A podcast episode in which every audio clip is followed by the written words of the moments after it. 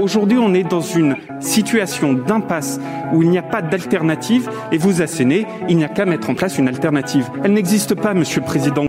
I believed and said that land is the basis of all revolution, freedom, dignity, justice and equality. Mais au-delà de l'agriculture, le Larzac, c'est une terre. Les 103, ces 103 exploitants que l'armée voudrait exproprier pour y installer son nouveau camp. Sem feminismo, não temos escalonamento da agroecologia.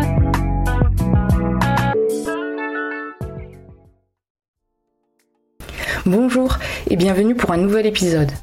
Aujourd'hui, on vous présente un nouveau format, relecture. Dans cette série, on va prendre le temps d'analyser et de revenir sur certains textes, des rapports, articles de presse ou articles scientifiques et même des textes juridiques pour en comprendre le fond et leur donner la parole. Dans un épisode précédent, Michel Pimbert évoquait la déclaration de Nieleni. Et c'est de ce sujet dont nous allons parler aujourd'hui en voix off pour ce premier épisode de cette toute nouvelle série Relecture. Bonne écoute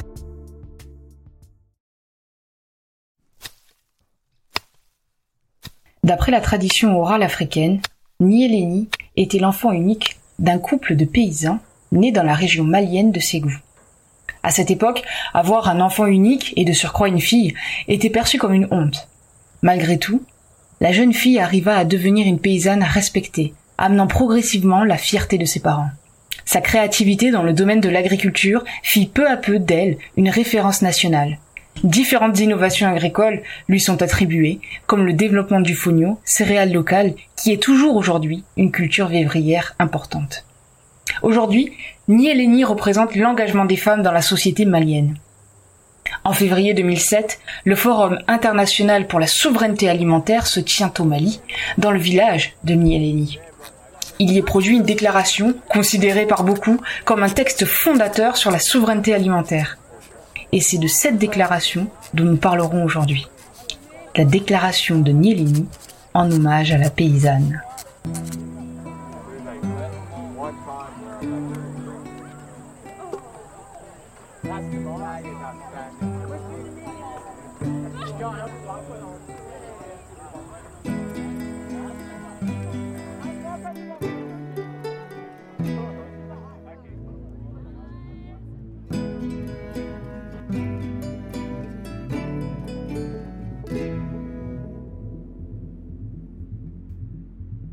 Quelques éléments de contexte pour comprendre l'émergence de cette déclaration. Nous sommes dans les années 90, marquées par la globalisation néolibérale. Pour les paysans, elle marque une dépendance aux outils de production ainsi qu'à la fluctuation des marchés alimentaires. Les grandes entreprises gagnent alors de l'importance alors que les petits producteurs commencent à être de plus en plus en danger. Le local n'est plus d'actualité et la vie paysanne se dégrade. Face à cela, le pouvoir étatique ne répond pas, ou peu, comme le montre la difficile évolution de la politique agricole commune en Europe. Face à ce constat, des organismes partout dans le monde se créent pour tenter de faire entendre la voix des paysans et des paysannes. C'est le cas de la Via Campesina en 1993. Son objectif principal est de faire face à la domination des logiques économiques néolibérales sur les secteurs agricoles et alimentaires et de rendre réelle cette souveraineté alimentaire des peuples. Via Campesina, c'est une appellation espagnole qui signifie littéralement la voie paysanne. La Via Campesina, c'est un mouvement international qui a pour but de coordonner des petits et moyens paysans, souvent issus de communautés indigènes à travers le monde. On peut par exemple noter qu'en France, la Confédération paysanne apporte son soutien et participe à la fédération de la Via Campesina.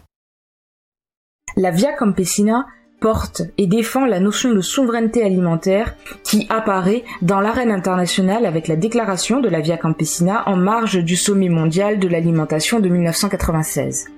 Cette notion de souveraineté alimentaire a depuis été approfondie et revendiquée par certains organismes qui l'ont présentée comme, je cite, un principe alternatif au modèle néolibéral dominant dans les politiques agricoles et commerciales. Ce concept a fait l'objet d'un approfondissement théorique en 2007 lors du Forum mondial sur la souveraineté alimentaire qui s'est tenu à Sélingué au Mali. Et ce sont 500 représentants du mouvement de producteurs, de consommateurs, de consommatrices et de protection de l'environnement venus des quatre coins du monde qui ont participé à ce forum historique. Dans ce forum, l'accent est mis sur le droit des peuples à définir leur propre système alimentaire et agricole, Il est aussi précisé que la souveraineté alimentaire ne peut être atteinte sans qu'il y ait une priorité aux économies et aux marchés locaux et nationaux, et sans que ne soit mise en avant l'agriculture vivrière. La définition de la souveraineté alimentaire intègre donc désormais une dimension écologique relative à l'emploi de méthodes durables et respectueuses de l'environnement dans le processus de production agricole. La souveraineté alimentaire se pose donc comme une solution de rechange aux politiques libérales qui ont pu mettre à mal les agricultures des pays en développement. Cette définition met à la fois en avant la dimension agricole et alimentaire, elle vient de l'engagement de la société civile, de peuples autochtones et de nouveaux mouvements sociaux, alors que les pôles de réflexion plus communs ne lui apportent que peu d'intérêt.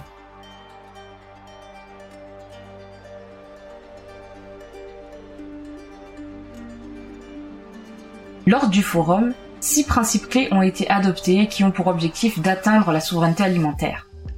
Numéro 1. Donner priorité à l'alimentation des peuples c'est-à-dire de garantir un approvisionnement suffisant en produits alimentaires sains et culturellement adaptés à tous les individus. Numéro 2. Valoriser les producteurs d'aliments. On parle ici de celles et ceux qui sont à l'origine de notre système alimentaire essentiel à notre survie et qui doivent être valorisés et soutenus. Numéro 3. Localiser les systèmes de production alimentaire. Ici, on s'oppose à la marchandisation des denrées et à leur modification malsaine. L'objectif est de rapprocher les consommateurs et les producteurs. Numéro 4. Établir le contrôle au niveau local. Le contrôle et la gestion des biens doivent se faire de manière locale et permettra un meilleur partage des ressources dans les fermes. Numéro 5. Consolider les savoirs et les compétences. Cette déclaration pense que les savoirs paysans ont parfois été perdus au profit de l'industrie alors même que cette transmission de savoir à travers les générations est primordiale. Cela permet de garder une grande diversité des savoirs locaux et différentes approches aux relations avec la nature. Et d'après Michel Pimbert, la perte de ces savoirs incarnés notamment par la disparition de langues met en danger la sécurité alimentaire des plus faibles et surtout compromet la capacité des sociétés à répondre à la crise environnementale. Et finalement, numéro 6, travailler avec la nature. La souveraineté alimentaire ne s'approprie pas euh, la nature comme capital à exploiter, mais vise à rendre la résilience aux écosystèmes. Pour cela, il s'agit de diversifier ses productions et travailler avec la nature, en coopération avec elle. Le forum pense en effet qu'une relation plus consciente avec cette nature apporte des effets bénéfiques à sa restauration, mais aussi aux êtres humains. Ces six principes, avec leur explication, constituent les piliers de la souveraineté alimentaire qui sont valables pour des productions alimentaires différentes. On n'oublie pas par exemple la pêche. À la lecture de ces six piliers, on peut donc se questionner face au discours institutionnel actuel qui utilise parfois et s'approprie le terme de souveraineté alimentaire en le vidant de sa substance et de son sens initial. La souveraineté alimentaire qui est ici décrite établit et affirme une vision paysanne et sociale de l'agriculture.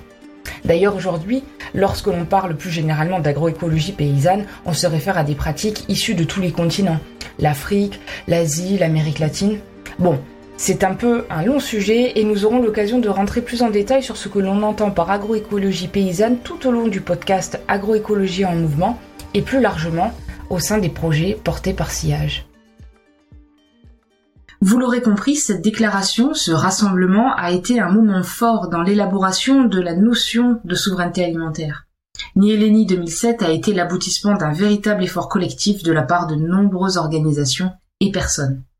Des newsletters en français, anglais et espagnol apparaissent régulièrement sur le site nieleni.org. Quant à nous, nous terminerons par quelques phrases tirées du rapport écrit de cette déclaration et qui illustrent cette volonté de partage. Nieleni 2007 a été une étape sur le long chemin vers une véritable souveraineté alimentaire pour tous les peuples. Même si pour la plupart d'entre nous, le travail concret se réalise au niveau local, nous pensons que nos rencontres mondiales sont importantes aussi pour nous permettre d'apprendre les uns des autres et de construire des alliances.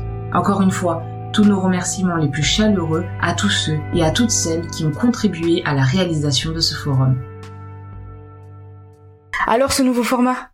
N'hésite pas à nous dire ce que tu en as pensé en nous laissant un petit commentaire sur ta plateforme d'écoute préférée. Et si tu veux rejoindre le mouvement Sillage, ça se passe sur nos réseaux sociaux, les liens sont en description. Et sinon, On se dit à bientôt pour un prochain épisode. Ciao